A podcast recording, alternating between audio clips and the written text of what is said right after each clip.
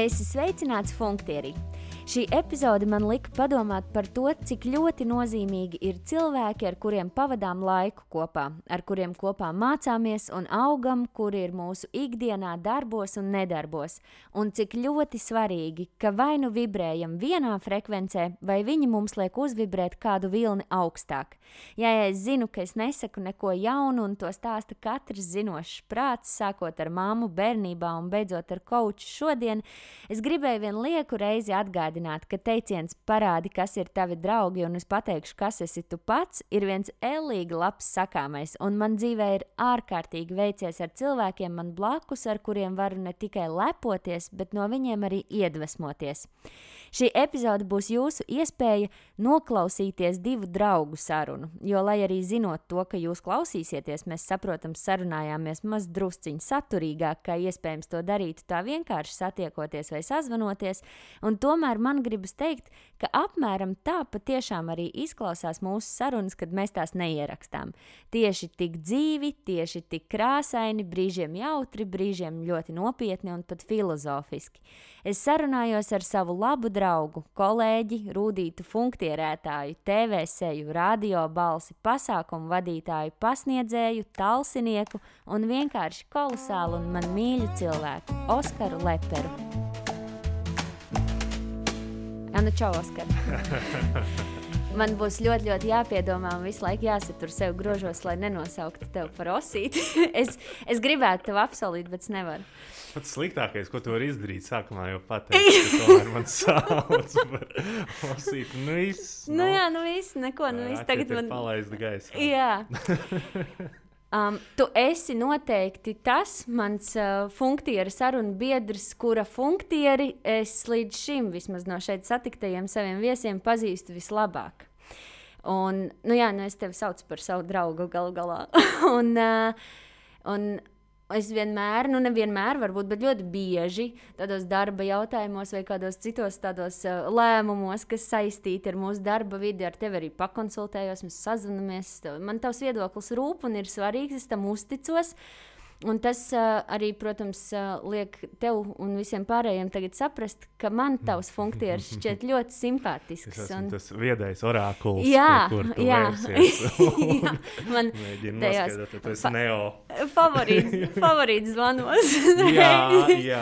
Bija kādreiz aplikācijas, kur varēja orākulam uzdot jautājumu. Viņš atbildēja, jā, nē, man tur ir vienkārši tava bilde. tas patiesībā bija es, mans tāds sāndarbiņš, pie kuras. Jā, nu katrā ziņā man šķiet, ka tava funkcija aktieri ir vērts dzirdēt, tajā ieklausīties un to izzināt.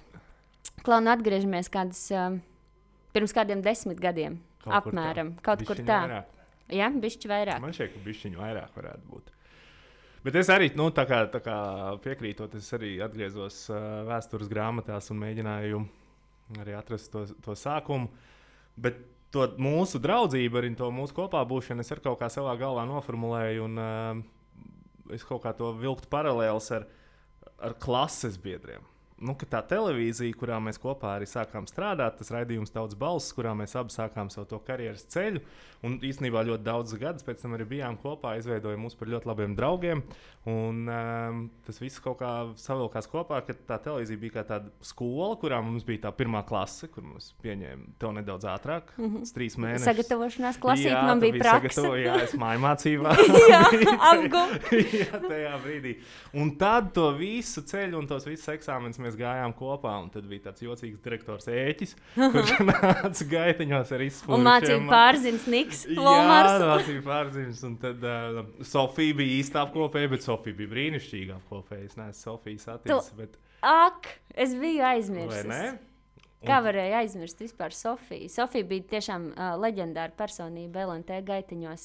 Viņa rūpējās patiesībā ne tikai par tīrību un kārtību, bet par tādu gara uzturēšanu. Jā, jā un viņi ļoti ātri. Viņi visi zināja. Vis, viņu viņi bija zentiņi, principā. Viņi jā. bija mūsu zentiņi. Un tad, eh, un tad uh, Marīta, mūsu grimētāja, varbūt varēja būt tāda tā kā pavārta ēdnīca. Jā, tas liekas, jo arī viņu visu zināja un vienmēr bija prieks aiziet pie Marītas. Bet tiešām mēs gājām cauri tam, tam, tam skolas ceļam un um, šeit laikam man tiešām pat izveidojās labāka draudzība ar tevi un vēl ar pāris kolēģiem nekā, nekā īstajā skolā, kurā es mācījos. Es noteikti piekrītu. Jo īpaši tā iemesla dēļ, ka manā gadījumā es mainīju skolu pēc 9. klases, līdz ar to man bija tikai 3 gadi laika, lai ar saviem vidusskolas skolas biedriem tā apbružātos. Un, un man ir pāris tādi tiešām no tā laika arī sirds cilvēki. Bet tas, tā, kā tu saki, tiešām brīnišķīgs salīdzinājums. Skola, kuru mēs esam izgājuši nu, pat jau desmit gadu garumā, mm -hmm. ko sauc par um, TV gaitiņiem, tā ir bijusi ne tikai tāda, varbūt, um, tā ir tāda dzīves skola. Nu, Arī dzan. laikam jau būtu, jo tas bija tāds, kā mēs nolēmām, ka tas varētu būt tas mūsu dzīves ceļš, tā televīzija un tā izklaides industrija. Tikai tu vidusskolā paliksi stāvoklī. Jā, Nu jā, un tu tad aizgāji vien, projām, un tad vien, un tad vienu ziloņa grūtniecības cikliņu es biju stāvoklī. Jā. Jā, un tad mēs turpinājām vienkārši dažādos profilos. Un Un, un tu, jā. tu aizgāji e, pa eksaktajiem, un, es- un es vairāk pa. Tālāk universitātē. Jā, Klau, bet zini, uh, tu saki, tagad tā mēs izvēlējāmies, ka tas būs tas mūsu ceļš, bet kad tu atnāci mm -hmm. uh, uz LNT pirms tiem vairāk kā desmit gadiem, Uh, tu toreiz diezgan nejauši tur uh, sagadījies ar vēlmi, jā, atrast darba vietu, strādāt, bet vai tajā brīdī tev jau bija tāds mērķis, ka tu redzi sevi televīzijā, ka tu redzi, ka tur būs tava karjera turpmākos desmit gadus?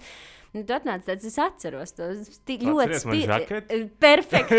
Diemžēl, perfekti. Un ir jāskat, jāsaka, ka šī dzīves skola ir izskolojusi arī tavu stilu izjūtu un galvu. Un es nezinu, vai tur jāpasakās TV vai tavai sievai, bet katrā ziņā dzīve iet uz augšu.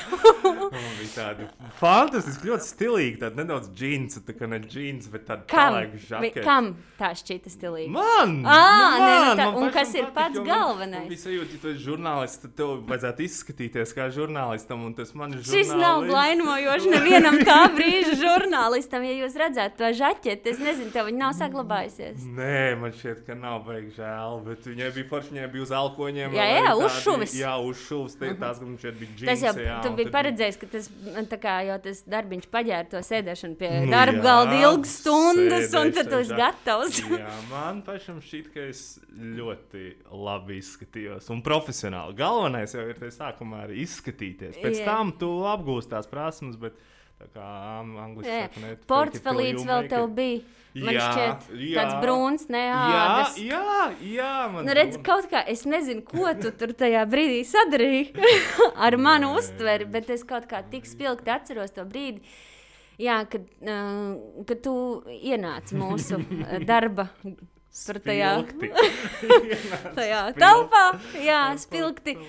Un um, 30. bija arī tāds uh, žurnālists. pēc, pēc saviem filozofiem, uh, tāds, uh, tāds apvēlos, tāds mazliet tāds tuncīgāks un tāds. Iekāpis uh, Aristotelī. Jā, pilnīgā. Nu, jā, bet vai bija tā doma, Bija, nu, bija. ka nu pat būs? Ja? Bija, bija tā, tā, kā tu teici, nejauši es nokļuvu tautas balsī.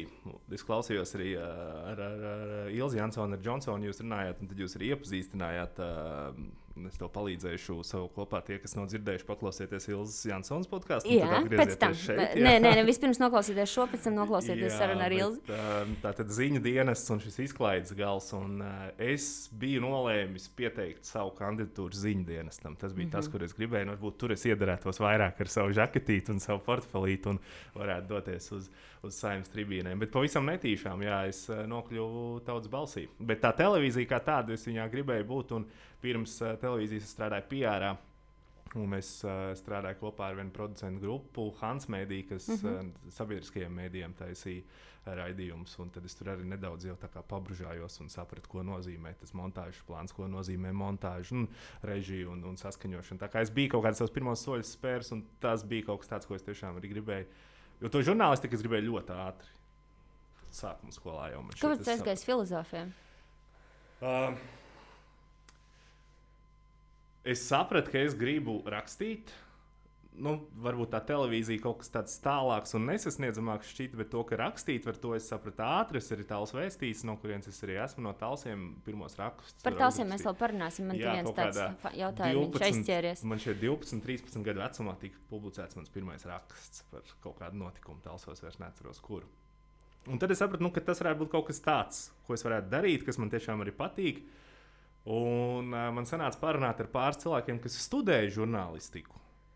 Un viņi teica, ja tev tas tiešām patīk un tev tas aizķer, tad lielāka vērtība no tevis būs, ja tu ies iekšā tajā vidē ar kaut kādu citu mm -hmm. skatījumu. Nevis ar šīm klasiskajām uh, žurnālistikas iemaņām, kuras tiek iemācītas augstskolā, kuras arī ir noteikti fantastiskas. Un varbūt man nācās kaut kādas viņas iemācīties ceļa posmā, darot, nevis, ja es biju sagatavots jau šiem darbiem. Bet uh, es sapratu, ka es varētu nu, kaut kādu politiku studēt, mm -hmm. politoloģiju, kaut kas tāds. Tad filozofija man vidusskolas laikā ļoti aizrāva. Lasīt šos filozofiskos traktātus un, un, un skatīties to pasauli caur tādiem lielākiem jautājumiem. Bet beigās jau es tiku teologos. Tas jau bija tas, kur es iestājos no sākuma. Tas man šķita fantastiski. Jo man šķita, tās reliģijas ir kaut kas tāds, tāds pasaulīgs, arī kur paskatīties, kā, kā viņi Par veidojās. teologiem nereti ir tādi mm, stereotipi izveidojušies, ka, nu, teiksim, mans arī tūs ļoti draugs un draudzene Madara, kuras uh, pēc tam izveidotās centra sevī kartītes, es tev došu izvēlēties kādu no tām un atbildēt uz tiešām ļoti filozofiskiem jautājumiem. Mm -hmm. Uh, viņa arī uh, devās studēt uh, teoloģiju, un visiem tas tajā brīdī šķita, tas bija jau viņas otrā šķiet, uh, mm -hmm. izglītība. Es jau šeit madara. Kā, kāpēc? Kāds Visiem šķiet, ka tu par mācītāju. jā, jā, bet patiesībā bet tu tā nekļūsi par mācītāju. Tieši tā. Tev ir jāiet citos semināros, lai kļūtu par mācītāju.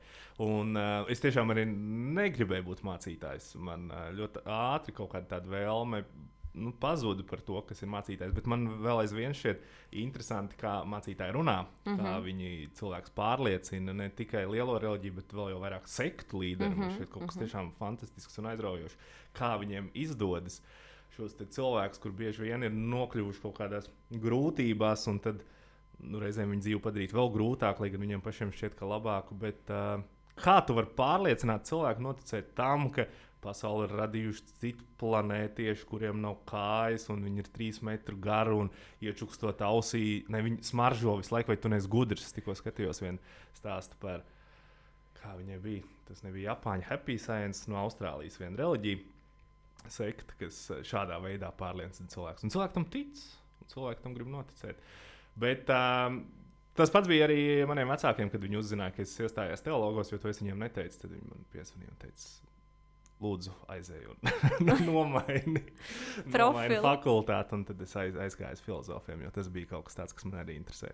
Bet tagad tu nožēlo, ka tos teologus neizmantojies? Nē, es tiešām esmu īstenībā ļoti priecīgs, ka varbūt tādā veidā es arī nokļūtu uh, filozofijas studijās. Man varbūt tas bija nedaudz par jaunu priekš filozofijas studijām, un uh, interesantāk būtu viņas studēt jau šajā vecumā. Jo tu esi kaut ko nedaudz apbružājies, mm -hmm. tu esi mhm. varbūt arī sapratis un varbūt kaut ko jau pieņēmis savā galvā, un tad ir mm -hmm. vērts vēlreiz uzdot šos pašus jautājumus, vai tas, par ko tu esi pārliecināts, vai tam tā ir jābūt, un varbūt to pasauli skaties citādāk. Bet tas, ko tu iemācies, tu iemācies uzdot jautājumus, tu iemācies pieiet kritiskāk un nepieņemt lietas tā vienkārši pašsaprotami. Un, uh, un tās tādas milzīgas vērtības, kas pēc tam noderēja man arī tālāk, un vēl aizvien nodara. Es noteikti tev piekrītu, un tiem taviem padomdevējiem, pirms tu stājies, pirms tu izlēmi par labu teoloģijai vai filozofijai uh, versus žurnālistikai, mm -hmm. es arī noteikti teiktu šobrīd uh, tam jaunajam censonim, kurš varbūt uh, plāno savu dzīvi saistīt kaut kādā veidā ar žurnālistiku, jā, Uh, bakalaura grāts šajās zinībās ir tāds fundaments, noteikti, kas tev palīdz. Jebkurā gadījumā, ja tu saki, ka tev nācās varbūt kaut ko apgūt prakses laikā, mm. jau mācīties, tad es varu teikt, arī man ar manu žurnālistikas izglītību, žurnālistu izglītību 120% viss tāpat bija jāapgūst praksē. Uh, tās zināšanas, kuras sniedz mūsu uh, varbūt tā izglītības sistēmas, nezinu, ir laiks pagājis krietnes jau, un varbūt kas ir mainījies. Tās jebkurā gadījumā ir tādas ļoti akadēmiskas un teorētiskas, un, un, un, ja tu gribi to praktizēt, tad tev vienkārši tas ir jādara, un tur tu arī to iemācīsies. Tādēļ man šķiet, ka izvēlēties to vienu virzienu, kāds saka, politoloģija vai filozofija vai kas cits. Vai ekonomika, vai ekonomika piemēram, protams. Jā, tā ir. Es noteikti piekrītu, ka tas ir vērtīgi. Vai arī tad varbūt tas pamats ir tā žurnālistika un pēc tam maģistratūra, ir kāds virziens virziens jau, jau konkrētāks, mm -hmm. padziļinātāks vai kā citādāk, tas noteikti piešķirs uh, vēl to vērtības latiņu. Savukārt es tikko atcerējos, man šķiet, ka. Uh, es neatceros, kura raidījuma ietvaros tas bija, bet pie mums nonāca tāds stāsts uh, par vienu Kristīgo radio, manuprāt, Amerikā. Mm, kur tā, tā rad, tas bija privāts, privāts radiokantors, mm -hmm. tāda privāta stacija, kur tas uh, vīriņš bija izdomājis, uh, īpašnieks, kaut kā aprēķināt pasaules gala datumu, kas mm -hmm. sanāca tur pēc mēneša vai kā citādi. Viņš tur, nezinu, reizināja apstuļu skaitu ar, ar to un šo un vēl kaut ko, un, bau, atņēma baušļus, un vēl viņam bija formula. viņš, formula. Jā, un viņš izrēķināja, ka pēc mēneša uh, ir šī diena. Un uh, savukārt uh, saviem klausītājiem nodevu ziņu, ka, ja jūs uh, šobrīd ziedosiet radio, tad, uh, tad nu, jums pastāv iespēja izdzīvot šajā oh, pasaules galā. Un viņš solījums. mēneša laikā, nu, es neatceros ciparus, bet noteikti um, kļuva nu, daudzkārt turīgāks. Bet tā ir tāda drosme, iedomājieties, tā drosme pateikt cilvēkiem, es zinu, kad būs pasaules gals. Un, un ticiet man, jo es esmu tiešām pārliecināts, lai gan es pieļauju, ka tie cilvēki tiešām arī domā, ka viņi zina, ka tad būs tas pasaules gals. Un, ja nu pēkšņi būs tas pasaules gals, viņam būs ļoti, ļoti paveicies, mm -hmm. jo mhm. viņš būs to noprognozējis. Bet līdz šim, kā mums ir pierādījis realitāte, neviena tā prognoze vēl nav Jā. piepildījusies. Un pēc tam atgūties Un, un teikt, un atkal ar stāstu muguru iet pretī un teikt, nu labi, šoreiz es kļūdījos, bet. Bet paldies jums par atbalstu. Jā, paldies par atbalstu. Man ir jauna aprēķina. es biju nokļūdījies šajā formulā, tur nevis pluss, bet mīnus bija. Jā, jā nu, šo man uzvedināja vienkārši tas tavs stāsts par to, kā, kādas ir iespējas mums likt cilvēkiem ticēt. Un patiesībā noteikti, mm, arī šodien um, pieļauju, ka varbūt uh, citādiem rīkiem Bet tik un tā cilvēkiem to izdodas panākt. Es nedomāju tikai šādiem sektu, varbūt vadoņiem, līderiem vai oratoriem, bet jeb, nu, šobrīd, nezinu, kočs vai jebkurš cits arī kaut kādā veidā tomēr. Nu, Galvenais droši vien ir tas mērķis, kādā vārdā tas tiek darīts. Vai tas tiešām tiek, lai tur iegūtu kaut kādu jau... sev, sev līdzekļus, ko citu, vai, vai tas tomēr tiešām ir kaut kāds varbūt, tāds augstāks mērķis. Milzīgā problēma ar sektām ir, nu, cik es esmu viņas pētījis un iedziļinājies, ka viņas varbūt sākas kā kaut kas ļoti, ļoti labs un ļoti skaists ar kaut kādu cēlu ideju mērķi. un cēlu, jā, par to, ka mēs padarīsim to pasauli labāku un šajā komunā mēs tur spējam varbūt labāk piedot un pieņemam viens otru vairāk. Un, un, un, un, un nediskriminējam. Bet vienā brīdī viņas kļūst par seksu kultiem. Vienā brīdī tas kulta līderis izdomā, ka viņam vajadzētu pārgulēt ar visām kulta dalībniecēm. Un tajā brīdī noiet no ceļa tā sekta un viss. Un tu pasies, visi kulta līderi vienā brīdī kļūst par seksu kultiem. Un, un tas ir kaut kas tāds, kas man uh, vienmēr ir fascinējis. Arī viņš pēkšņi sēž, sēž, sēž. Ah! Spērsim soli tālāk. Vairāk solīšus uz priekšu. es teicu, neuzdošu tev jautājumu, vai tev ir bijis vēlme izveidot savu sektu. Es vienkārši pieņemšu, ka nē. Um, bet atgriežoties pie uh, darbiem, uh, kas saistīti ar televīziju un citām izklaides industrijām, kurš bija tas mirklis un brīdis, kad saprati, ka okay, tu, jau, tu, tu jau ienāci šajā pasaulē ar domu, ka te tu gribi būt un te tu gribi to savu karjeru veidot, bet kas bija tas pagrieziena brīdis, kad tu saprati, jā, nu šeit es redzu tiešām nākotni, es redzu izdošanos un es redzu jau tagad reālus tādus. Um, mm, ejamus ceļus, kas man ir jādara, lai es sasniegtu nu, kaut kādus savus izvirzītus mērķus, vai teiksim, kā es to iedomājos, mm. piemēram. Uh, Nu, varbūt, nezinu, vai tu piekrīti, ka tu arī savā ziņā veido zīmolu, kuru sauc Oskars Lepers.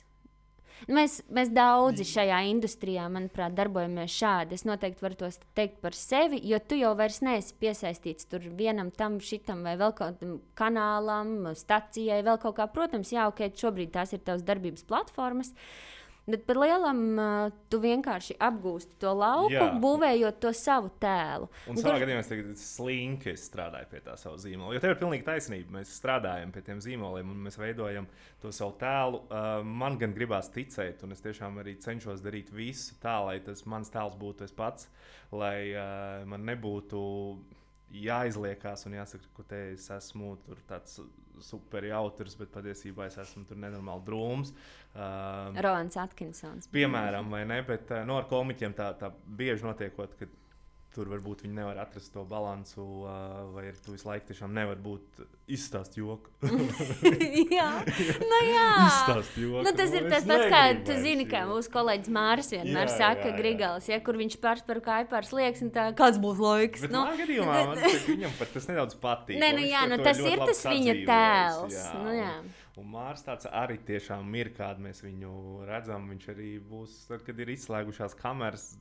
Viņš uzmet to pilspālu gaisā. Viņš, mm. hey! mm -hmm. viņš, viņš tāds ir. Un, un es arī cenšos. Varbūt, tad, varbūt pat es pa ceļam esmu iemācījies no dažādiem cilvēkiem, ko es esmu redzējis, būt tādam, kāds tu esi.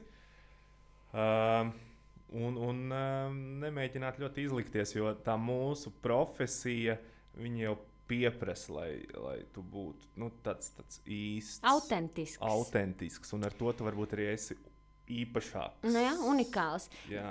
Jā, nu, tu varbūt negribi tā sacīt, bet tā ir. Nu, ir jābūt tai unikalitātei. Tas eh, kā, liekas, varbūt tu sevi tā baigi paslavēt, tajā brīdī sakot, es esmu unikāls. Bet, nu, on, tā ir. Jo citādāk jau citādāk te, tu nebūtu tas, ko izraugās eh, viena, otra vai trešā televīzijas raidījuma vadīšanai, radioprogrammas vadīšanai, pasākumu vadīšanai un tā tālāk. Uh, tu esi izaudzējis to savu zīmolu, lai arī tu saki slinki, un tomēr, mm, kas ir uh, sadalījies tādos vairākos, tie zari ir izauguši. Ja, ozvols. ar saknēm kārtīgām. Un, uh, un, un tajā vainagā tad tagad jā. ir, uh, nu jā, tā ir, uh, tas ir darbs radio, tas ir darbs televīzijā, pasākumu vadīšana. Uh, tu esi izmēģinājis arī uh, šķiet roku kaut kādu televīzijas formātu pat veidošanā vai vismaz ideju Jā. ģenerēšanā un tā tālāk. Tu to starp esi arī pasniedzējis skolā, bet ok, šis vispār ir absolūts random fakts, kur jūs varbūt nezinājāt par Oskaru, bet viņš strādā par skolotāju. Jā, vidusskolas skolotājs. Jā, vidusskolas skolotājs apsveic tevi ar uh, privileģētu rindas kārtību uz vakcīnu. Jā, jā. Jā, bet, Man jau eh, februārī vajadzēja dabūt. Es sapriecājos. Domāju, beidzot, tie pieci gadi atmaksājās man strādāt skolā. Jā, bet nu, katrā ziņā labi, tur tu arī no, nonāci savā ziņā nejauši, bet es saprotu, ka tev tas darbs ir ārkārtīgi arī simpātisks. Ja Tur es tiešām- gribēju, es tiešām arī gribēju, jau arī televīzijas laikā. Es gribēju būt sko nu, skolā, es gribēju būt skolotājs, jo es gribēju izdarīt to, par ko mēs varbūt pārdzīvojām tajā skolas laikā, ka bieži vien mēs gribējām no skolotājiem sagaidīt kaut ko vairāk. Mēs gribējām, lai viņi mums iedod nu, kaut kādu savu dzīves pieredzi. Mm -hmm. Viņi ne tikai izstāsta mums, ka 2 plus 2 ir 4, bet viņi arī pastāsta, nezinu, ka veikalā tas būs 2 un 2 eiro ir 4. Mm -hmm. nu, un, Un man ā, jā, gribējās strādāt tajā skolā, un tad es skatījos to iespējamo misiju, ka tur es varētu iet, bet iespējamā misija prasīja tomēr pilnu to darbu slodzi, un tad es to ideju atmetu. Tad, tad bija zvans no Rīgas kultūra vidusskolas, un tieši viņiem arī tā kultūra producēšana ir kā tāds ja humanitārais novirziens, eksaktais, tad viņiem ir arī kultūras producēšanas ā, novirziens, un viņi teica, klau, varbūt tev ir interese pasniegt retoriku. Es teicu, jā, jā labprāt. Un tas man nav pilns tāds slodzes darbs, bet es to varu darīt reizes nedēļā, iet pie skolēniem. Jeb zūmā tagad būtu. Mm. Bet tas ir arī tāds savu veidu, tā, nu, ka tu paaugstini arī um, sev paša acīs, tādu ar tevi varbūt kaut kādu savu, nu, savu tādu vērtību ar to, ka tu tiešām dari nu, tādu cēlu lietu. Nu, es, ka, es negribu teikt, ka teļu kā darbs vai rāģiņā nav, nav, nav labi. Nē, bet, uh, bet nu, tā, nu, tu izglīto jauniešus. Jā, man pašam man tā gribās domāt. Ar, ar mierīgu sirdi iet gulēt. Bet... Es nedaudz jau arī sautīgi, protams, to es arī nenoliekšu, kad, uh, un arī viņiem pašiem es to esmu teicis. Um, nu, tomēr mēs jaunāk vairs nepaliekam, bet tajā industrijā, nu, tādā radio arī strādājot, nu, tev gribās vēl tomēr nedaudz, nedaudz būt tam, tam jaunietim. Un tad uh, es tādā veidā varu turēt rokas pulsu, es varu pasakot līdzi, kam, kas notiek, kā notiek, mm. kādas ir tās viņa intereses, um, ar viņiem parunāt. Un, un, un, un, un tas, tas man šeit man arī palīdz. Vairāk būt iekšā visu laiku tajā aktuālajā. Es run, domājot par sarunu ar tevi, arī uh, uzmetu te uz uh, lapas tādu mm, savu arī kārtējo pieņēmumu, bet es nu, saku, vai tu tam piekrīti vai ne. Tu, uh, tu esi erudīts ļoti cilvēks, kas seko līdzi uh, mūzikas, kino aktualitātēm, dažne dažādiem šoviem, raidījumiem, visam tam, kam man nu, pilnīgi tieši necik, vai nu nav laika, vai vienkārši tās nav manas prioritātes, bet tu tiešām noteikti būsi tas, kas ir intuīts un, un tu orientējies un zini. Un tad es domāju, tu noteikti nebūsi tas, kurš taisīs TikTok video, piemēram, šobrīd. Bet tāpat laikā tev noteikti arī kaut kur ir aizķērušies vismaz desmit fun facts par TikToku, par kaut kādām statistikām un, un visādām šādām lietām. Tu esi lietas kursā. Tā kā, ok, tagad es saprotu, tas nāk savā ziņā arī to jauniešu iespaidā, varbūt, bet tas tev arī pašam ir bijis vienmēr svarīgi. Um, nu, tāda nepārtraukta. Mm, aktualitāšu apgūšana, būšana, nu, būšana tajā. Nu, tādā dzīves ritulī tev svarīgi. Jā, vairāk arī uzzināt par to, kā tas darbojas un, un kas tur ar to visu notiek. Un, un tā tas tiešām ir. Tiktu kā es. Nu, nu, šausmas, fun fact. es uh, tiktu kā neesmu, bet uh, tā informācija pie manis atnāk, un es labprāt viņu aplūkoju un, un, un uzņemu. Un it īpaši vēl šajā laikā, kas vispār ir interesants laikmets.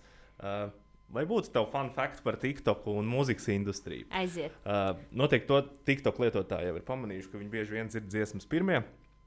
Un tad tālāk tās dziesmas kļūst par uh, hītiem, un tas tā šobrīd arī strādā. Tā ir principā jaunā garāža, kurā tad var radīt, ja guļamistaba, kurā cilvēki rada mūziku. Un to saprot arī lielā mūzikas industrija. Un viņi to ļoti labi redz, ka, ja tev miljonus cilvēku dalīsies ar vienu dziesmu, tad tā dziesma būs populāra, jo viņi pielips uh, auditorijai. Un tad viņi strādā šobrīd, uh, viņi sāk savu dienu mūzikas industrijā. Daudzi producenti ir iziešana cauri TikTokam, pastāstīs, kas tur ir populārs. Ja kaut kas ir ļoti labs, tad viņi uzreiz viņu mēģina sazvanīt un par lētām naudām nopirkt, jo tam cilvēkam taču tikai ir zvans no mūzikas izdevniecības vajag, un viss viņam šķiet, ka viņam tā, tie vārdi būs vaļā. Bet nākamais solis, ko viņi spēr, jau ar esošajiem mūziķiem, viņi strādā pie tā, lai dziesmā būtu iekļautas skaņas mm -hmm. vai teksts tāds, kas varētu kļūt mm -hmm. par challenge. Un to mēs varam Justina Bībera mūzikā novērot ļoti daudz. Tādā dziesmā, Jamī, Jamī pieņemsim, mm -hmm. kas viņam bija. Kas ir apzināti, kur tu dzirdi, ka tā mūzika ir apzināti radīta vairs nevis uh, lai tu priecātos par melomānam. Jā, bet viņi ir radīti tam, lai tas būtu TikToks. Un, bet šobrīd tas ir kaut kas tāds, ka, ka, kas iet roku rokā, tas uh, TikToks un, un mūzika. Bet uh, man pašam, jā, cik es esmu arī ar cilvēkiem runājis, tas ir tāds laika zaglis. Tur tik viegli var pazaudēt savu es, laiku. Es, ja godīgi, es negribu tiešām arī izklausīties pēc kaut kādas omas vai kā. Es tur nekā neorientējos. es nesaprotu, es nemāku atrast. Es uh, lejuplādēju šo aplikāciju tā jums dēļ, ka man gribējās uztaisīt vienu konkrētu video, jā. kur man bija parādījis draudzene, ka ir jāizdara. Mēs viņu izveidojām, mēs to izveidojām, un ar to arī viss man TikTok pieredze beidzās. Es vairs tur neko tiešām nesaprotu un nemāku atrast un ieraudzīt un saskatīt. Man nekas vairs neliekas smieklīgs. Fantastiski fantastisku video. Tu varbūt redzēji, kur cilvēki dzēra mimozas un skaitīja mimozas. Nē. Tātad video, kur uh, cilvēks izdzer to savu mimozu, viņš saka, šādas izskatos pēc savas otrās mimozas. Tur viņam blakus tam meitenei kaut kāds draugs, tur šādas izskatos pēc trešās. Tad jau kaut kāda piektā mimoza viņa sev nofilmē, un tagad šādas izskatos pēc astotās mimozas. Nākamais kadrs viņa tiek filmēta, ka viņi tam čalim mēģina uzkāpt pičpaunā, tur lecot no kaut kādas pieminekļi. Un tagad tas kadrs beidzās, un nākamais kadrs ir, kur viņi sēž mašīnā ar izsistiem kaut kādiem astoņiem zobiem. Līdz tai astotajai mimozai es gribēju te teikt, challenge accepted. Uh, varbūt bez filmēšanas, bet nē, paldies. Tad, nu, nu, nav brīnišķīgi, ka mums pasaulē ir mēdīs, kurā mēs varam. Fantastiski, jā. Ko tādu? Fantastiski. Atgriežoties pie mazliet piezīmētākām uh, mediju izpausmēm un tām, kurās tu vēl aizvien uh, darbojies, kamēr neesi rāpies kādam uh, pičpaunā un visi tavi zobi ir vietā.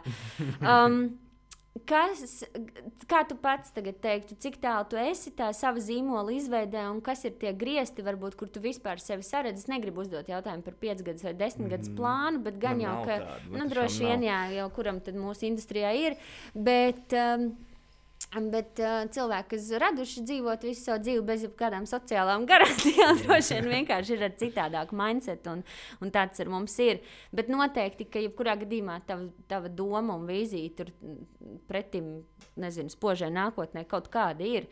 Kā tu to redzi, vai tu vienkārši tiešām pilnīgi un galīgi go with the flow, un kur nes tur dodies. Nedaudz jau go with the flow, un vairāk tā, saka arī jā lietām. Tā man šķiet, ir tāda milzīga vērtība šajā industrijā. Ir teikt tos jā, vienā brīdī gan uh, ir jāpienāk tam brīdim, kad ir jāsaprot, kurš ir tas jā, kurš tev būs mm -hmm, vajadzīgs, mm -hmm. kurš ir tas jā, kur tu darīsi varbūt tikai darīšanas pēc, un vai tas ir nepieciešams. Un, un ir fantastiski, ka tu vari sasniegt to brīdi un darīt tās lietas, kuras tev, kur tie jā ir izskanējuši, un tās lietas tev ļoti aizrauja un ļoti patīk. Tad arī ir forši, forši tās lietas darīt. Bet, bet uh, man ir kaut kādi pāris varbūt, formāti, kurus es gribētu īstenot, kurus es gribētu realizēt.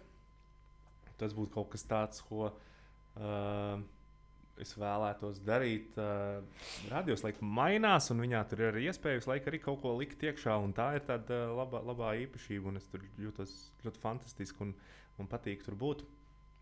Tā kā formātu. Formātu Netiks uh, no manas vaļā. nu, lūdzu, tiešām. Brīvdienas Lab... kopā ar mani. Labprāt, nekad dosīt. Es gribētu brīvdienas kopā ar tevi arī klātienē, mm. tikai, ne tikai radio viļņos. uh, Klau, um, Ja runa par formātiem, mēs runājam par televīzijas formātiem, kurus tu vēlētos īstenot. Nu, jā, nu, pagaidām galvā viņa vairāk ir, jo tas ir kaut kas tāds, varbūt lielāks, kaut kas tāds. Bet tas, ko es tiešām gribu, un tas, ko tu teici, arī šī erudīcija, tas ir kaut kas tāds, kas man ir ļoti, ļoti sirdī tuvs. Un, un Zinu, man liekas, nav uh, prātspēļu bez Oskara Lepera dalības. Jā, un, uh, un tas ir kaut kas tāds, ko man gribētos arī, lai tas cilvēks, kurš skatās un patērē šo televīziju, lai viņš arī kaut ko vēl, vēl iegūst, vēl kaut ko vairāk klāt. Un, un, un, un es pats atceros, cik daudz laika es esmu pavadījis, tad, kad Latvijā gāja tā, tā prāta banka un gribu būt miljonārs. Viss tā intriga, tas stress, ka tu jūti līdzi tam dalībniekam. Tas kaut kas tāds, ko es gribētu dāvāt arī ikvienam cilvēkam pie TV ekrāna. Šo tu paturi mazliet prātā, ja es piemirsīšu, tad es gribu te pajautāt par šo uh, skatītāju, kur tu vēlies izglītot. Tas būs nākamais jautājums. Izglītot, bet... es nezinu, Nē, nu labi, izklaidēt. Gan, gan, nu, kad tu iegūsi ka ir abas, pievienotā vērtība. Jā, ka, te, ka tu iegūsi šīs abas lietas, nevis ka tu aizēji gulēt ar, uh, tikai ar to, ka tu tur esi nosmējies, bet tu pie reizes arī esi uzzinājis, uh, ka Napoleona, Josefīnas, uh, viņas interesants stāsts par Napoleonu. Aiziet! Napoleona, Josefīnas tieši šodien dzirdēju uh, vienā podkāstā. Uh, viņam bija māsas, un tad, kad Napoleons izdomāja apprecēt to Josefīnu, Tad uh, viņš teica, nu, būs tā, ka jums būs viņas kleitas, tās šlēpes, kā viņas tur jānes. Plīvuri, jānes, jā. jā. Un viņas, protams, tur lielā mērā nebija. Viena teica, vispār, ka brauks prom uz Vāciju, ja kaut kas tāds būs jādara. Tas divs teica, ok, mēs esam ar mieru, bet tikai tad, ja arī mums pēc tam nesīs vēl. tad, tad tur bijās tāds milzīgs vagons. Josefina gāja pa priekšu, viņas divas gāja, viņai nes to, to viņas plīvuru, un tad viņām vēl bija savi nesēji. Un tajā brīdī, kad Josefinai vajadzēja nostāties tajā altārā, viņas nesot ļāvuši, viņas esot vilkušas viņu nost, un tad tur tāda, tāda izklaide. Un, un tā pasaule ir tik interesanta ar šādiem stāstiem, un kas kaut kas tāds, ko man gribētos arī Tas bija tā laika pasa pirmās pasaules problēmas. Redz, jā, viņiem, jā, jā, viņiem bija tāda. jā, tev? Jā, nes arī tas garais plīvurs. Mm, Atcerieties par uh, viņa mīlestības vēstuli Josefīnai, bet ne par to šoreiz stāstīt. Vienkārši nezinu, kāpēc uzaugs atmiņā. Viņa sauc Rozi īstenībā Josefīnu. Nē, viņš to līdz viņai nomainīt vārdu Napoleons. Jo tā teorija esot, viņš esot to darījis, tāpēc, ka viņu esot, nu, viņš negribējis viņu saukt tādā pašā vārdā kā viņas bijušie mīlnieki. Ah, nu, ok. Tā ir ekskluzīva. Tu izdomā nevis mīļvārdiņu, jā, bet bet tu saki, jau... tu mainīsi savu vārdu jā, un viss. Pasē ierakstīt citādi. Bet viņai pēc tam ļoti esot pašai rozes patikuši un viņas vēl audzējis rozes. Un tad tur cilvēki saka, ka varbūt tomēr viņa nekad nav piedevusi to vārdu maiņu. Jā. Tā tad, fun fact, uh, sadaļa ir noslēgusies uz kādu brīdiņu. Es ceru, ka tev katram jautājumam šāds ir. Bet labi, lai es neaizmirstu to savu jautājumu, pagaidīs tas nākamais. Es tagad uzdošu to. Es tev nepalīdzu. Jā, piedod, Rūt. Nē, paldies tev. Uh, es jau jūtos uh, ieguvuši šajā dienā vairāk, kā es būtu cerējusi. Par izglītojošu un tepat laikā arī izklaidējošu saturu. Tu pats zini, mēs strādājām m, mm, kādu mazu brītiņu raidījumā Labvakar Latvija, mm -hmm. kur mērķis, ļoti manuprāt, bija man. tieši tāds, un mums visiem mm. šķiet, kas tur darbojās, ļoti patika šis Izņemot formāts. Izņemot tieši tā, par to ir arī mans jautājums, Oskar. Mēs gribētu uh, no sirds tagad, mēs, mēs tajā tādā īsā atkāpē, ja atkal klausītājiem. Labvakar, Latvija bija redzējums, kas informēja par daudziem dažādiem kultūras notikumiem. Līdzīgi kā to darīja Latvijas televīzija, tajā pašā šķiet arī laikā. Šobrīd to sauc par kultūru, daudz toreiz man liekas, tas bija vienkārši. Jā, jā, mēs vienkārši, nu kā jau ēķa taktika tāda mm. vienmēr bija, kaut ko likt pretim tādam lietam. Tad jau mēs piederējām jau TV3 man šķiet. Es nu, nezinu, Jā. kā tur bija, bet katrā ziņā varbūt tas bija vienkārši tāds vecā, mm. vecās mm. iestrādes saglabājušās. Tāpat kā tautas balss tika, likt pret, mm -hmm. likt, tikta, tika likta pretim uh, bez tabū. Tāpat arī šis te labvakar Latvija mēģināja startēt uh, pretī jau kaut kam tādam, kas to savu taciņu ir ieminis nu, tik, tik, tik dziļi jau līdz celītim, proti Latvijas uh, televīzijas uh, veidotā kultūras programma. Un, um, Un, un jā, kas, kas beidzās šķiet, es nezinu, pēc gada. Es nezinu, cik ilgi tas apmēram gadu, eksistēja. Nedaudz, nedaudz vairāk, bet bija bet, jā. skaidrs, ka komerctelevīzijas patērētājs nav gatavs šādam saturam. Viņam neinteresē tik ļoti uh, pirmizrāžu apskats un viss tas. Tā, kaut kādai daļai tas Nē. bija saistoši. Bet, bet kas tad tur bija? Es nu, domāju, ka nedaudz jau bija arī problēma tajā formātā, kā mēs tam piegājām. Ka mēs tam piegājām tiešām tādā sižetiskā, klasiskā veidā, bet to var, nu, tādā, re, Mēs mēģinājām tur ieviest būs... lielās intervijas, bet, atceries? Jā, bet var, kā, visam var atrast vēl kaut kādas veidus, kā to pastāstīt un kā to izdarīt. Un, un es domāju, ka varbūt tas bija, kas mums ir jādara, nevis jārāda, ka šīs ir ziņas par kultūru. Nu, cilvēks, nu, Viņš negrib varbūt klausīties, ka tagad ir jauna izrāde iestudēta. Viņam kaut kāda pagriezt to citādāk, pastāstīt to, ka tā, tas ir nedaudz, ko mēs darījām arī tajā LNT brokastīs, ka mēs ņēmām šo aktualitāti, mēs ņēmām to, bet griezām viņu un skatījāmies no citas rakstus, lai cilvēks iegūst, ah, re, te būs tā izrāde. Varbūt es vēl paralēli kaut ko uzzināšu mm -hmm. par to izrādi, bet tajā pašā laikā es vēl iepazīšu arī šīs galvenās lomas atveidotāju citā mm. vidē. Un varbūt tas bija tas, kas mums bija jādara. Ļoti iespējams. Katrā ziņā tas mans jautājums ir par to, kā tev šķiet, vai tagad, pēc, tas bija 12. gads, starp citu, nesen skatījos Wikipēdijā, jo nu, tagad mēs runājam ar Johnsonu, gatavojoties viņas sarunas ievadam, tad noskaidroju, kad tas, cik sens tas redzējums bija. Um, tagad, pēc šiem, nu, te jau arī jau desmit gadiem, tas skatītājs ir uh, citāds. Viņam interesē kas cits, viņam ir vajadzīga tā, tā kā tu saki, arī tā pievienotā vērtība, vai, vai tur ir arī vienkārši jābūt tik bagātīgam tam piedāvājumam, kam interesēs vienkārši trūli lūrēt. Lūrēt ekrānā. Nu, tam... Reizēm jau vajag arī trūli palūkt. Nu, jā, nu, jā bet es domāju par to, cik procentuāli, un... jā, cik mm. procentuāli vairāk ir to, kuriem ir gribas uh, vēl aizvien to zilo ekrānu ieslēgt. Vienalga, jebkurā vietā, lai tas būtu televīzijas, uh, tā televizora kaste vai, vai dators vai kas cits, nezinu, ekrāns.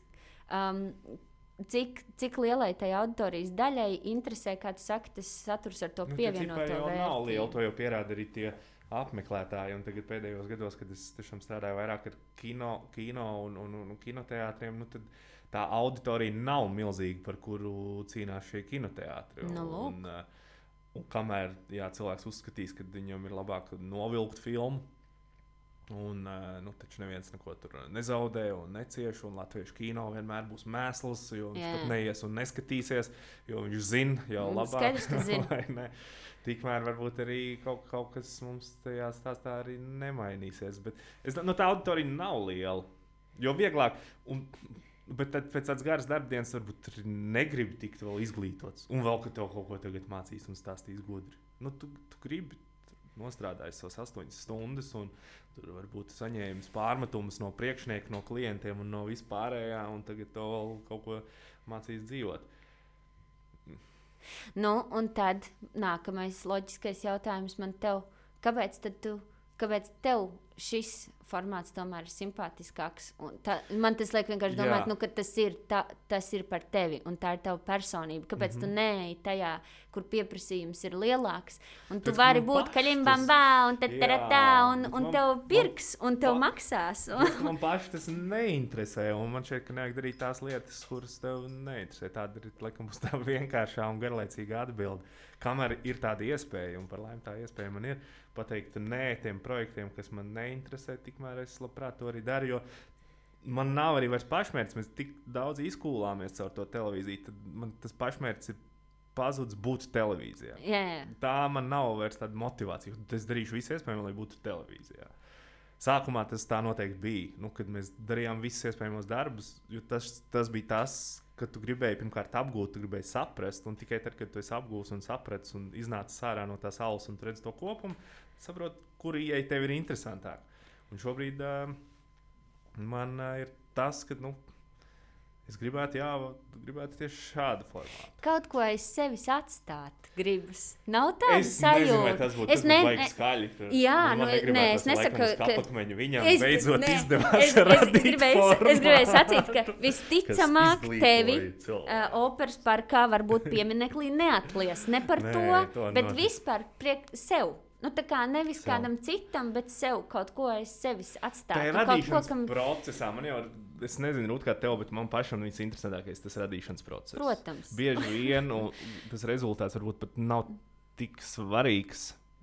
Nu, svarīgs tādā nozīmē, ka es viņu varbūt pats nestīšos, bet man svarīgi, lai es esmu izgājis tam Mhm. visam, visam cauri, un es zinu, ka tas, kas tur nonāks un kas būs tas rezultāts, kad es esmu darījis visu iespējamo, lai tā būtu, bet es varu izdarīt visu iespējamo, lai tā būtu, ka man tiešām, tiešām tas interesē.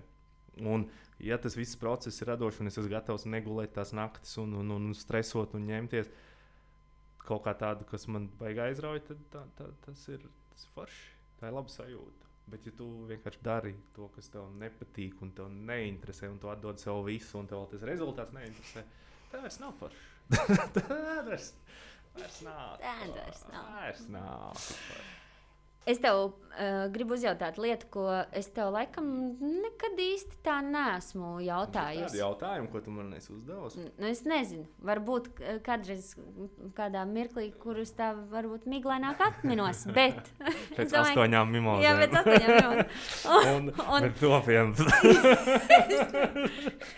Klaus, kā. Dievs dod mums šo neatcerēties kaut kādā jau. nākamā tādā tikšanās reizē ar mimozām. Jo, nu, protams, nav jau zanīts. mimoza vai mimoza? Mim, nezinu, mimosā. Mimosa, mimoza. Um, mimoza. Neizvairies no jautājuma. Tātad, jautājums ir par tevi un tavu brāli. Jā. Uh, Rihards ir bijis savā ziņā tavs priekšgājējs. Varbūt ne tieši tevis izvēlētajiem darbiem, mm. -hmm. bet jebkurā gadījumā jūsu uzvārdu nesis pirmais, mm -hmm. un jo loģiski viņš ir vecāks. Jā. Stipri. nu, ne tā, mazliet, bet ir. teica Rūta. Jā, Rihards, arī. um, bet, es vienmēr esmu domājis, kā ir ar šo sadzīvot, jo tas ir tā kā mēs nesen salīdzinoši runājām par to. Mazpilsētas arī Jā. Tāda būšana, ka tev ir vienkārši jārēķinās teiksim, ar to, ka tavs bērns, kurš dodas tajā pašā skolā, kurā tu esi mācījies ar to pašu uzvārdu, tad noteikti tur vēl aizvien saglabājušās tās skolotājas mm -hmm. un tā tālāk. Tā bija droši vien arī jums talsos. Jā, Viņām jā, jau ir priekšstats mm -hmm. par jūsu tēvu, pēc tam par jums abiem un tā tālāk. Savukārt, um, tev bija jāienāk darba tirgu un jāuznāk arī uz savā ziņā skatuves. Mm -hmm. Ne tās gluži, kur Rihards spēlē, bet tik un tā statuvu arī jūs dalāt vienu, nereti mm -hmm. pasākums, piemēram, vadot. Tas ir bijis, uh, tavuprāt, apgrūtinoši vai palīdzoši, vai varbūt kā kuru brīdi, kad tu jau nāc ar nu, cilvēkiem jau ir priekšstats par leperu. Okay, tas ir pavisam cits cilvēks, bet tik un tā. Bet tik un tā. un, un lepers. turklāt, Vēl vienādi uh, izstāsta. un, jā, un jūs vēl līdzīgi, nu, man tā personīgi varbūt nešķiet, līdzīgi, jā, protams, jūs esat līdzīgi, bet, uh, nu, sajaukusi es mūžam jūs nesmu, tāpat laikā mana omīte, piemēram, Mhm. kur ir redzējusi tevi, es nezinu, N11 reizes, un, un, ne, un, un tik un tā viņai vēl dažreiz ir jāpaskatās kādā žurnālā, kurš no brāļiem tas bija. Nu, viņa gan parasti nošauja pareizi, kā, jā. Bet, bet tik un tā, nu jā, vēl tā vizuālā līdzība un viss, un izvēlētie tie, nu jā, tādi formāti, kā darboties līdzīgi savā ziņā. Nu, redz, es neesmu gājis citu ceļu. Es nezinu, kā tas uh, būtu visu šo pašu ceļu iet bez brāļa, kurš tās durvis jau ir atspēris vaļā. Un, un tēma šķiet, man pašam gribētos teikt, varbūt pat man paveicās, ka tās durvis tika atrautas vaļā. Un tas svarīgākais jau ir arī tajā skolas laikā noticēt, ka tu kaut ko vari izdarīt. Un ka tādas lietas ir iespējams izdarīt. Tas, ko Amerika ļoti daudz eh, strādā un, un kultivē šos jēdzienus, ka reku ir piln, pirmais melnais prezidents, tad arī tu vari kļūt par prezidentu, mm -hmm, tāpēc, ka mm -hmm. Baraks to izdarīja. Reku ir pirmā sieviete, reku ir pirmais musulmanis, kurš ir nominēts mm -hmm. Oskaram, tad arī tu vari to izdarīt. Un, un, un iet cauri šīm pašām varbūt kaut kādām problēmām. Un tad, kad tu redz, ka tev brālis ir fantastisks aktieris, un viņš dara to, kas viņu aizrauja, un, un viņš to dara kā profesiju un viņš piedzīvo daudz interesantus stāstus, ar kuriem viņš tev dalās. Un, un viņam izstāsta, ka ļoti interesanta dzīve ir. Tad es savos 16 gados, 17, saprotu, ej, tas ir izdarāms. Kaut ko tādu mēs, es, es arī varu palikt. Ja brālis to var izdarīt, tad kāpēc es to nevarētu izdarīt? So, un tad jau tālāk, tajos pirmajos gados, ko varētu teikt, jā, es tur tiku saukts par Rahardu Leperu, un vēl aizvien varbūt kāds man sauc par Rahardu brāli. Un mm -hmm. es arī mhm. esmu Rahardu brālis.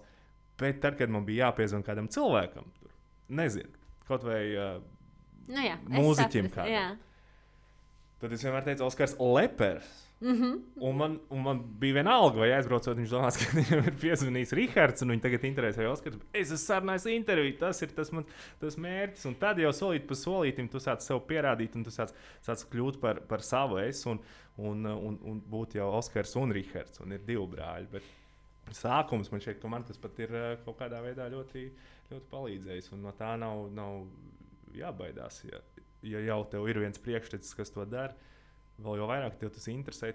Tu vari jautāt pēc padomiem, mm. un tev būs viens cilvēks, kas tev vienmēr var palīdzēt.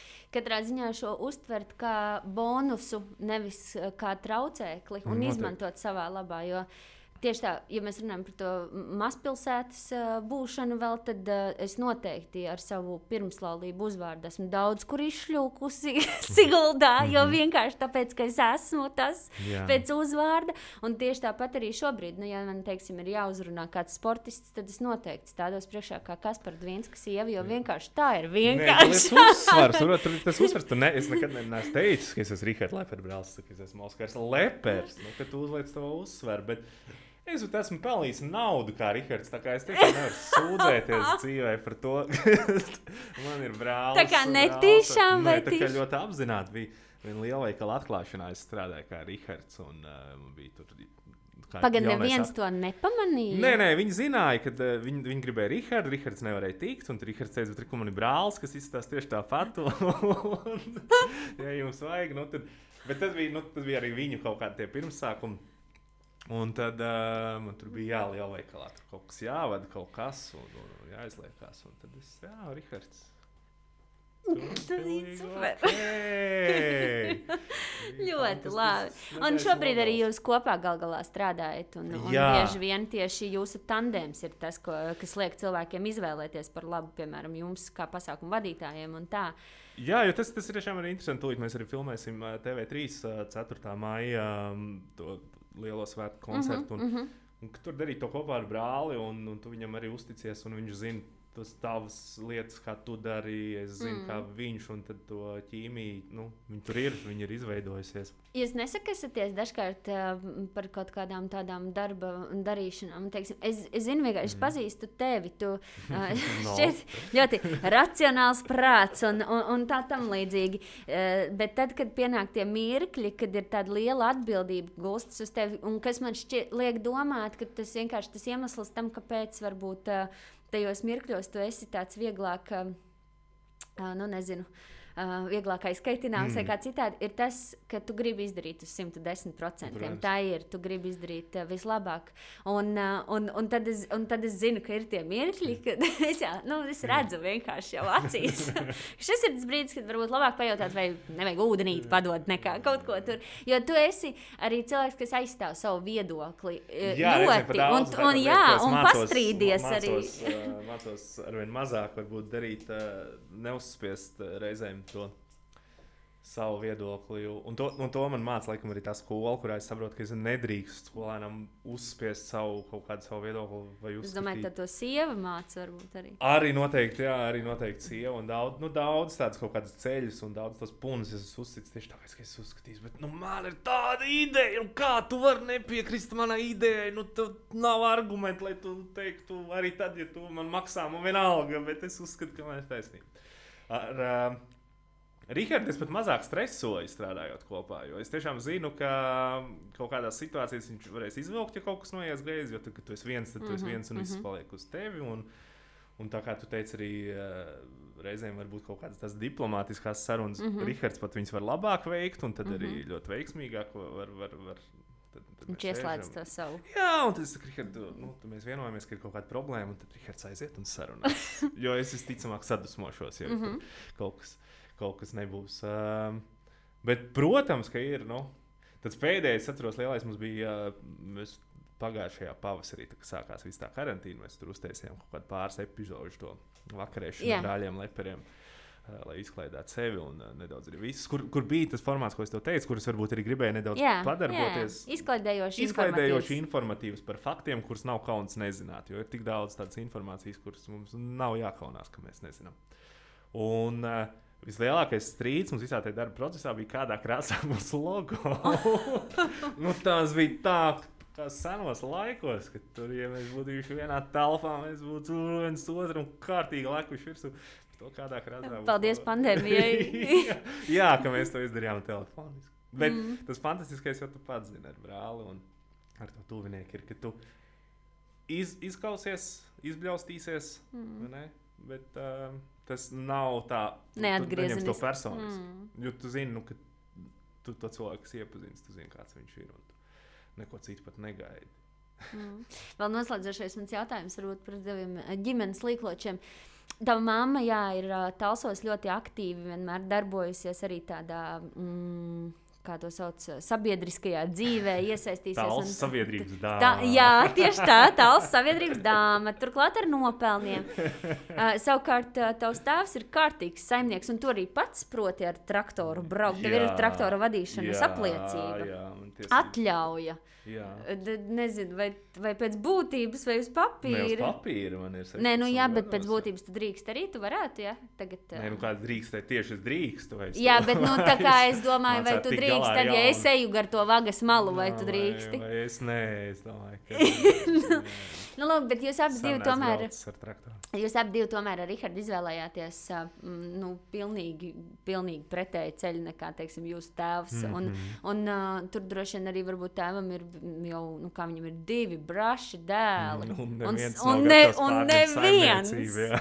Un neviens. Savukārt mammai varbūt tā kā tur varētu šķist, ka jā, redz, kā izskaloju tālsu vēstis un tā tālāk, un pēc tam visa tā radošā darbība. Ir tā. Mm, Vai ka- teica pārdzīvo? Jā, jā. Es domāju, ka kaut kādā ziņā droši vien, ka viņš pārdzīvo. Nu, jo tā ir tā tiešām jāatceras viņa sirds mazbērniem. lieta. Bet tajā pašā laikā, nu, bez tēta noteikti es arī nebūtu. Un Rihards arī droši vien varētu man piekrist. Mēs nevarētu būt tik aizrautīgi un darīt to, kas mums patīk. Jo šis atbalsts arī no viņa ir bijis. Un, un tas galvenais arī tāda, arī tas pats, nu, ja paskatās uz zemniekiem un tiem zemes darbiem, ko cilvēki dara, tad viņš ir gatavs darīt visu, viņš ir gatavs strādāt tur pats stundas, lai viss sanāktu vislabākajā rezultātā. Bet tāpēc, ka viņam tas aizrauja, viņam tas patīk, un viņam, ta, viņam tikko arī pensija ir sākusies.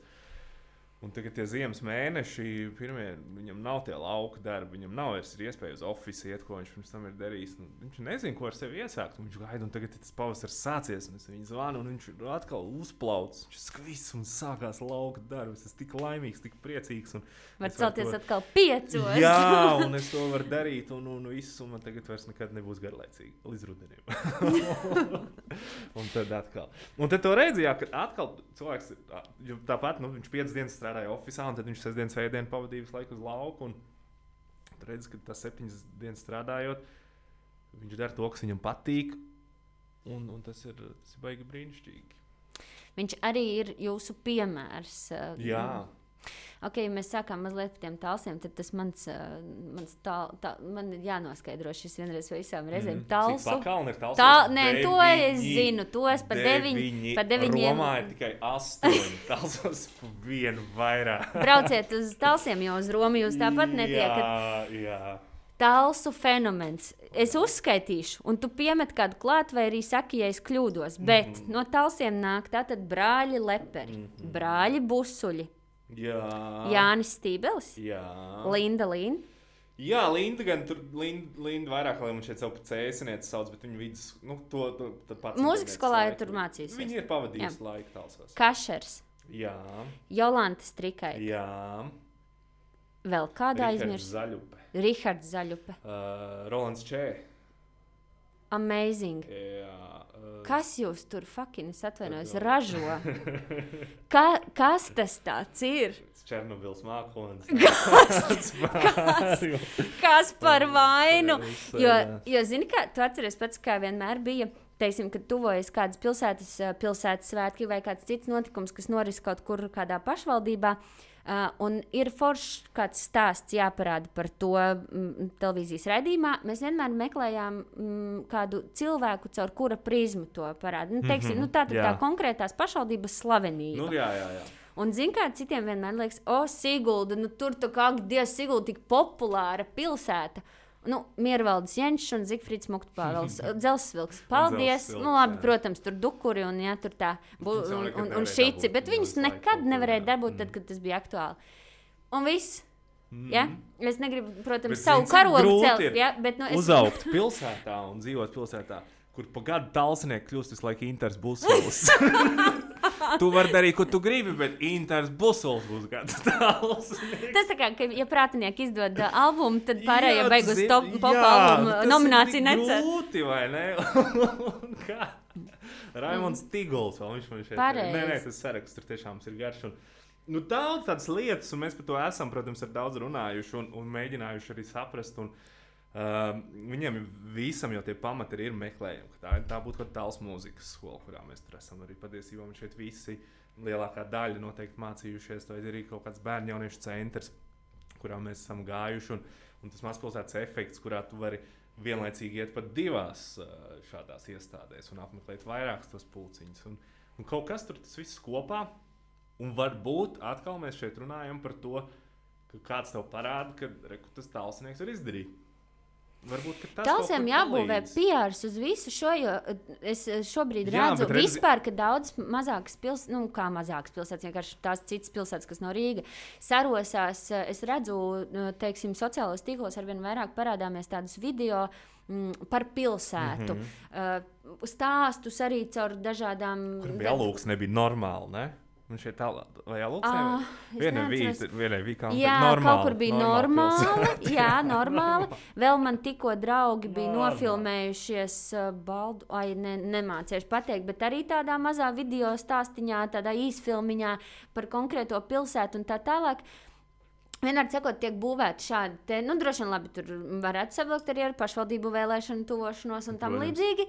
Bet, bet katrā ziņā talsiem, nu, skaties, cilvēki tagad pārceļas ar, uh, ar vienu, ar vienu vairāk mm -hmm. ar, Mhm. uz dzīvi ārpus pilsētas. Un, uh, un, un tad tās izvēlētās pilsētas, protams, ir Rīgai pieguļošas. Bet tals jau nemaz nav tik ārkārtīgi tālu. Nu, Un, priekš Latvijas jau tie 120 jau skaitās. Nē, nu labi, tālu bet jau. jebkurā gadījumā tās nav tas galamērķis, ko biežāk izvēlas. Tur, teiksim, nu, tāda un Tāpēc, tur jau jā, cēs tāpēc, ka jau tev vairs. jānobrauc no šoseis, lai tu iekļūtu tālsās. Tu brauc uz Vēnspili un tev jānobrauc no šoseis.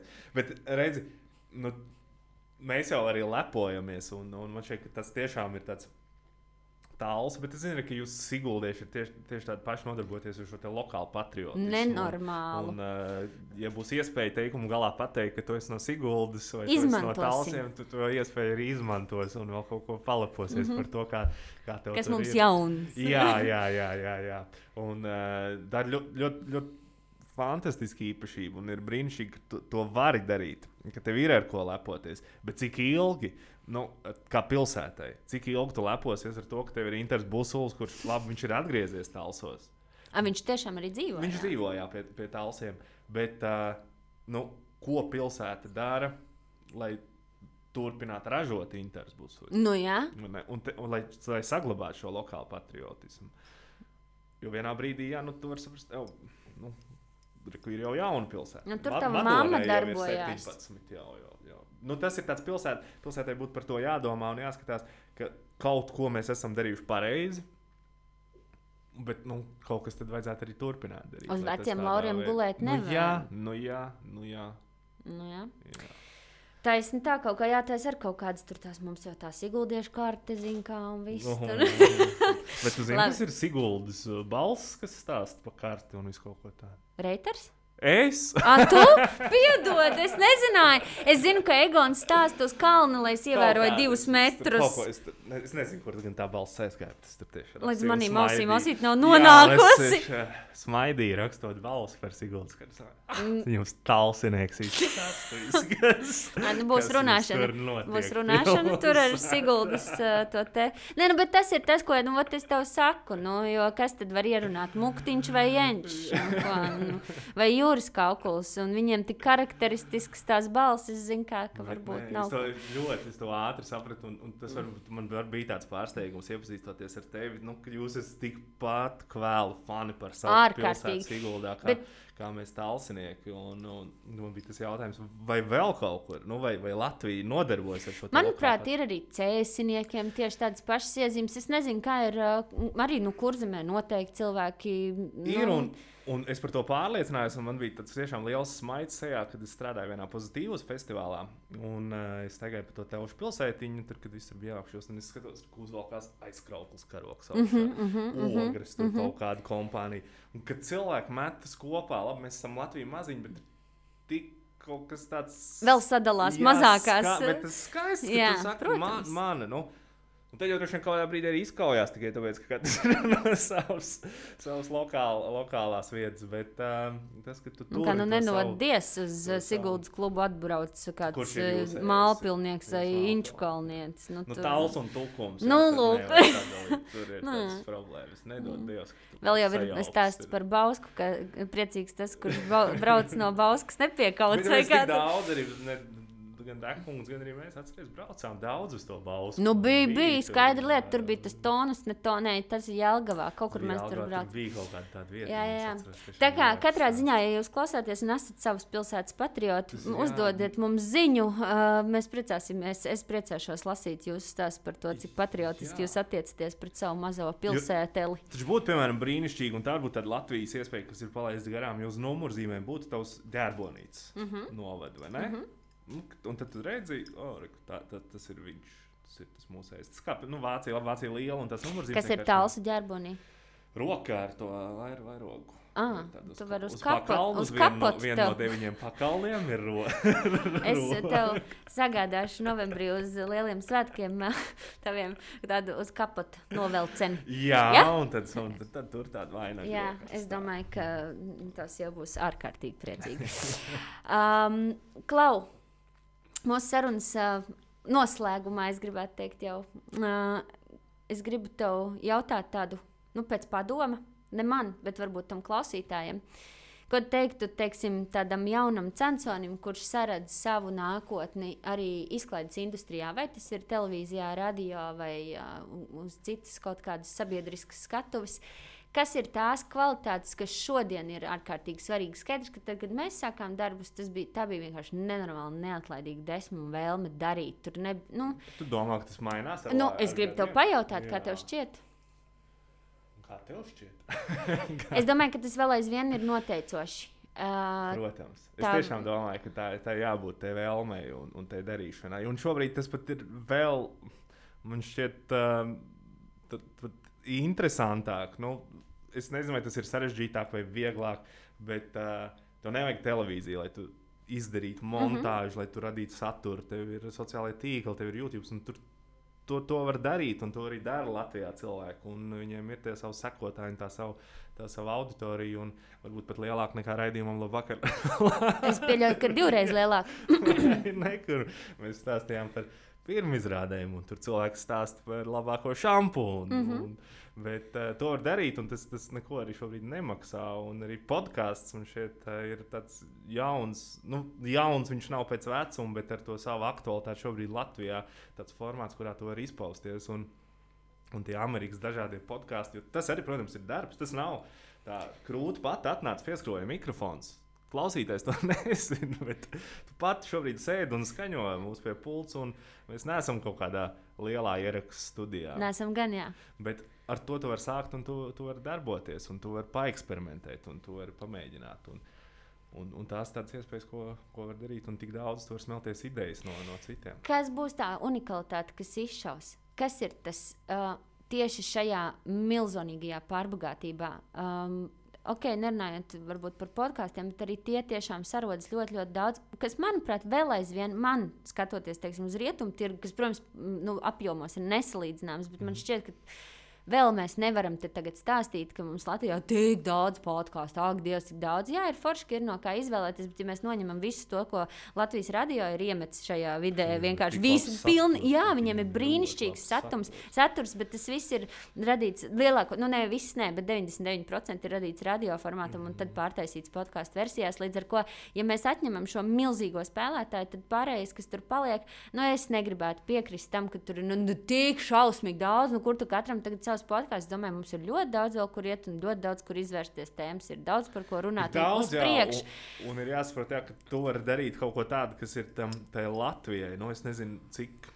Ir tāds trūkrājuma podkāsts, to es klausījusies, vai, vai tava auditorija ir klausījusies. tās ir- Latviešu valodā vispār nav. nevienu, jo Tas ir milzīgs pētniecisks darbs. Tas nav tā. Tagad pēdējais, eh, ko es klausījos, bija par čipendēliem. Mm. Ļoti aizraujošs stāsts par 80. gadu. Tādu īsti, nu, tiešām tas ir tāds 80. gadu fenomens, kas bija čipendēls. Mm. -hmm. Bet uh, čipendēli tur beidzās ar slepkavību. Tas un, un podkāsts ir kārtīgs. Tur seks, drags un rock'n'roll. Mm. Un, un viss, kas vajadzīgs. Bet šī sieviete, kas ir vēsturniece, kas arī taisīja par uh, uh, čipendēliem šo podkāstu, pēc trīs gadus pie tā strādāja, lai šodien tas nokļūtu. Un, Te varbūt arī ir jāsaprot, ka tas prasa kaut kādu laiku, lai tas rezultāts arī būtu. Un tas, arī, ko mēs runājam par to televīziju un par kaut kādiem formātiem, var izdoties uzreiz, var neizdoties uzreiz. Tas var prasīt kaut kādu laiku, bet uh, var atnākt tā diena. un- Pacietība. Jā, jā, jā. Ja, kas mūsdienu jaunatnē, jaunatnē Jā. varētu būt diezgan Bet iztrūkstoša sastāvdaļa. tieši tā, un, un arī nu, te pašā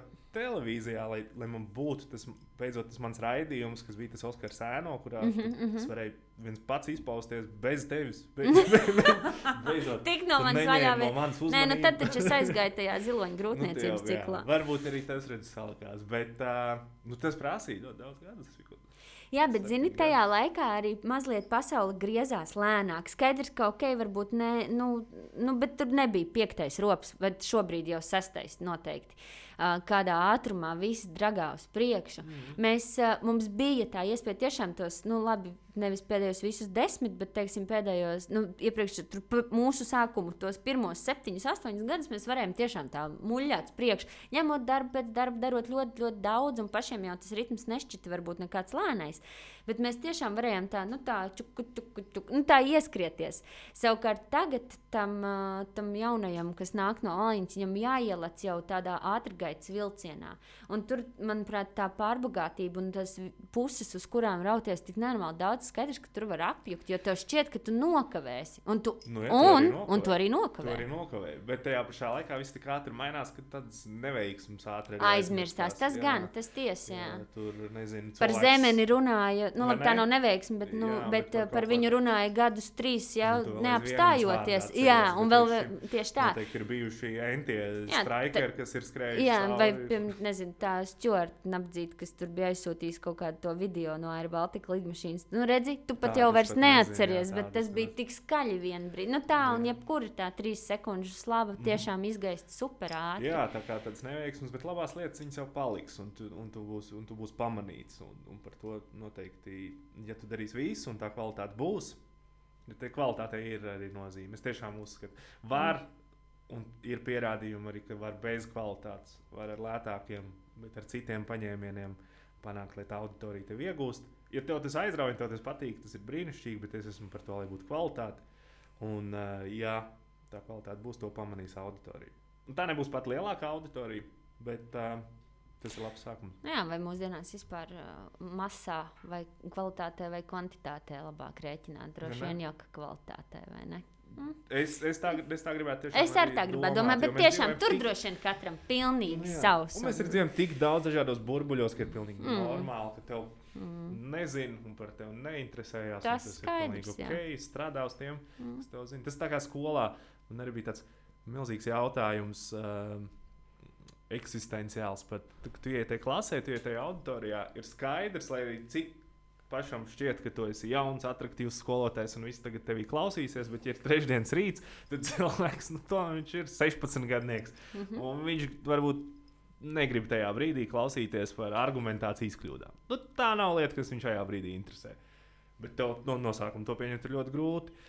Un, un tad tu uzdod to jautājumu, uz, kur, uz kuru auditoriju man strādāt, uz kuriem skolēniem. Vai man veltīt šo stundu, šīs 40 minūtes, lai strostētu un mēģinātu panākt, mm -hmm. ka šis te Matīs, kuram tajā rītā nekas neinteresē, beidzot manī klausītos, vai tomēr strādāt ar tiem skolēniem, kas ar ieplastām acīm grib uzņemt no tevis šo mm -hmm. informāciju.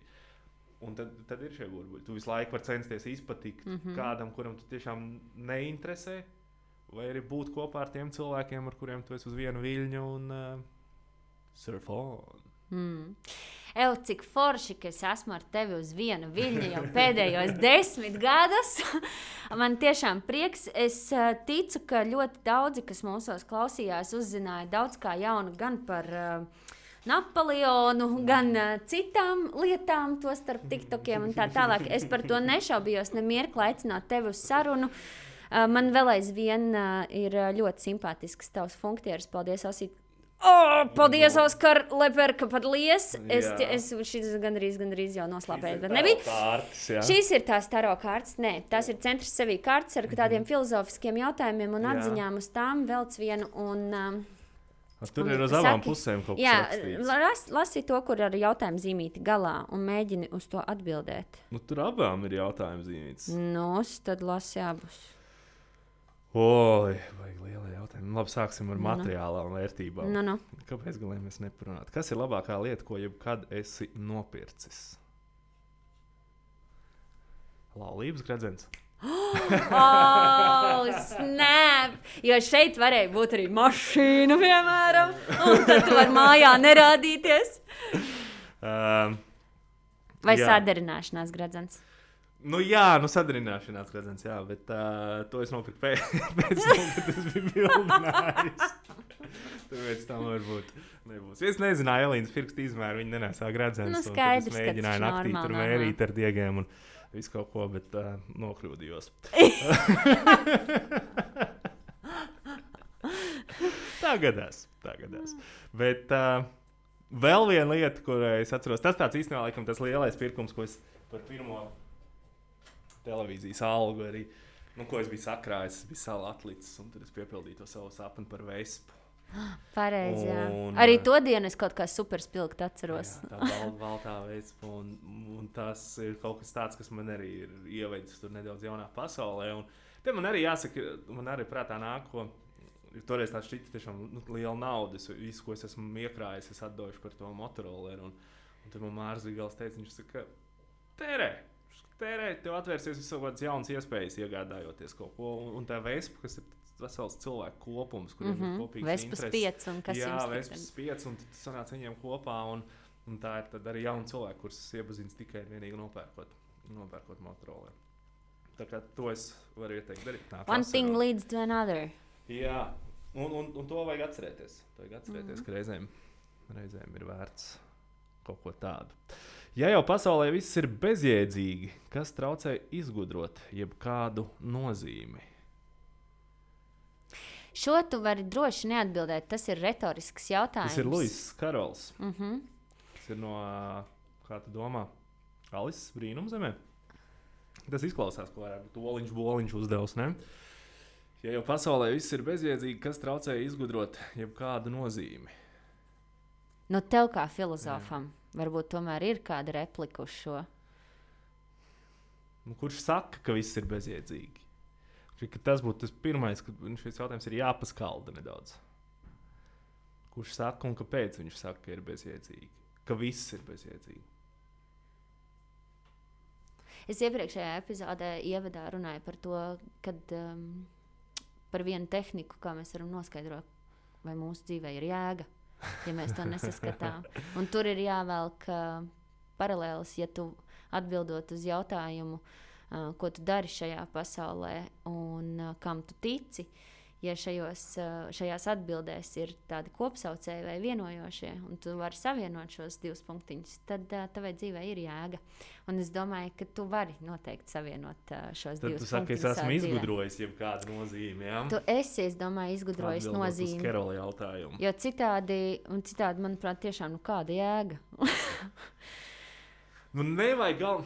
šeit runājot par to bezjēdzīgu, jo tajā brīdī, kad tu saki, ka viss ir bezjēdzīgi, tu no sevis prasa kaut ko daudz vairāk, varbūt nekā mēs tiešām kā cilvēki varam, varam darīt. Nu, tu skaties uz tiem lielajiem piemēriem, kad ir īstenībā ļoti maz tādu cilvēku gadsimtu laikā, ir desmit līdz simts cilvēki. Kurus uz pieminekļos? kur, kur ir pateikuši, ka tam, ko es izdarīju, tam ir nozīme.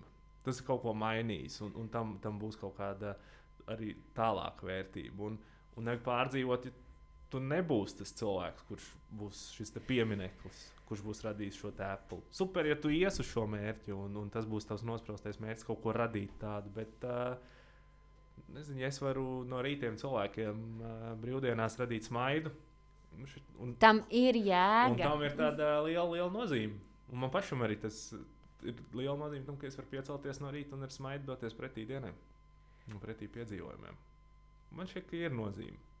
Nevajag neko izgudrot, viņi vienkārši ir. Kaut vienām dzirdīgām ausīm ir jābūt, un tad, manuprāt, jau ir bijis vērts. Un, un tam jau ir bijusi nozīme. Jā, Vai ne? Ja mūsu gribētos. teiktais šodien arī būs sasniedzis. Um, Ja nu vienīgi mums nesadzird kaut kāds sēriju veids slepa kaut kurš vēl nebija sēriju veids slepa, un viņš mūs sadzirdēja, tad viņš kļuva. Jā, un dodas uz tālsu deviņiem pakalniem meklēt tevi. Oskar, paldies tev par sarunu, kamēr mēs neesam aizbraukuši vēl Tā. lielākā Kur grāvī. man tas bankas konts jādod? Ir? Tas pēc tam, pēc sarunas, Tas pēc tagad, tam, tagad jā. viss, jā, jā, jā. paldies. Paldies! Un starp citu, kādreiz teicu, ka es, nu, es 16. dzimšanas dienā samaksāju cilvēkiem, ka viņi nāks man dzimšanas dienā. Nu, jā. Bija sazvērstības teorija 5. arī Siguldā. Daži negan. Sweet 16. Jā. MTV. E, nu, paldies tev! Nē, laižam mājās. Čau. Čau!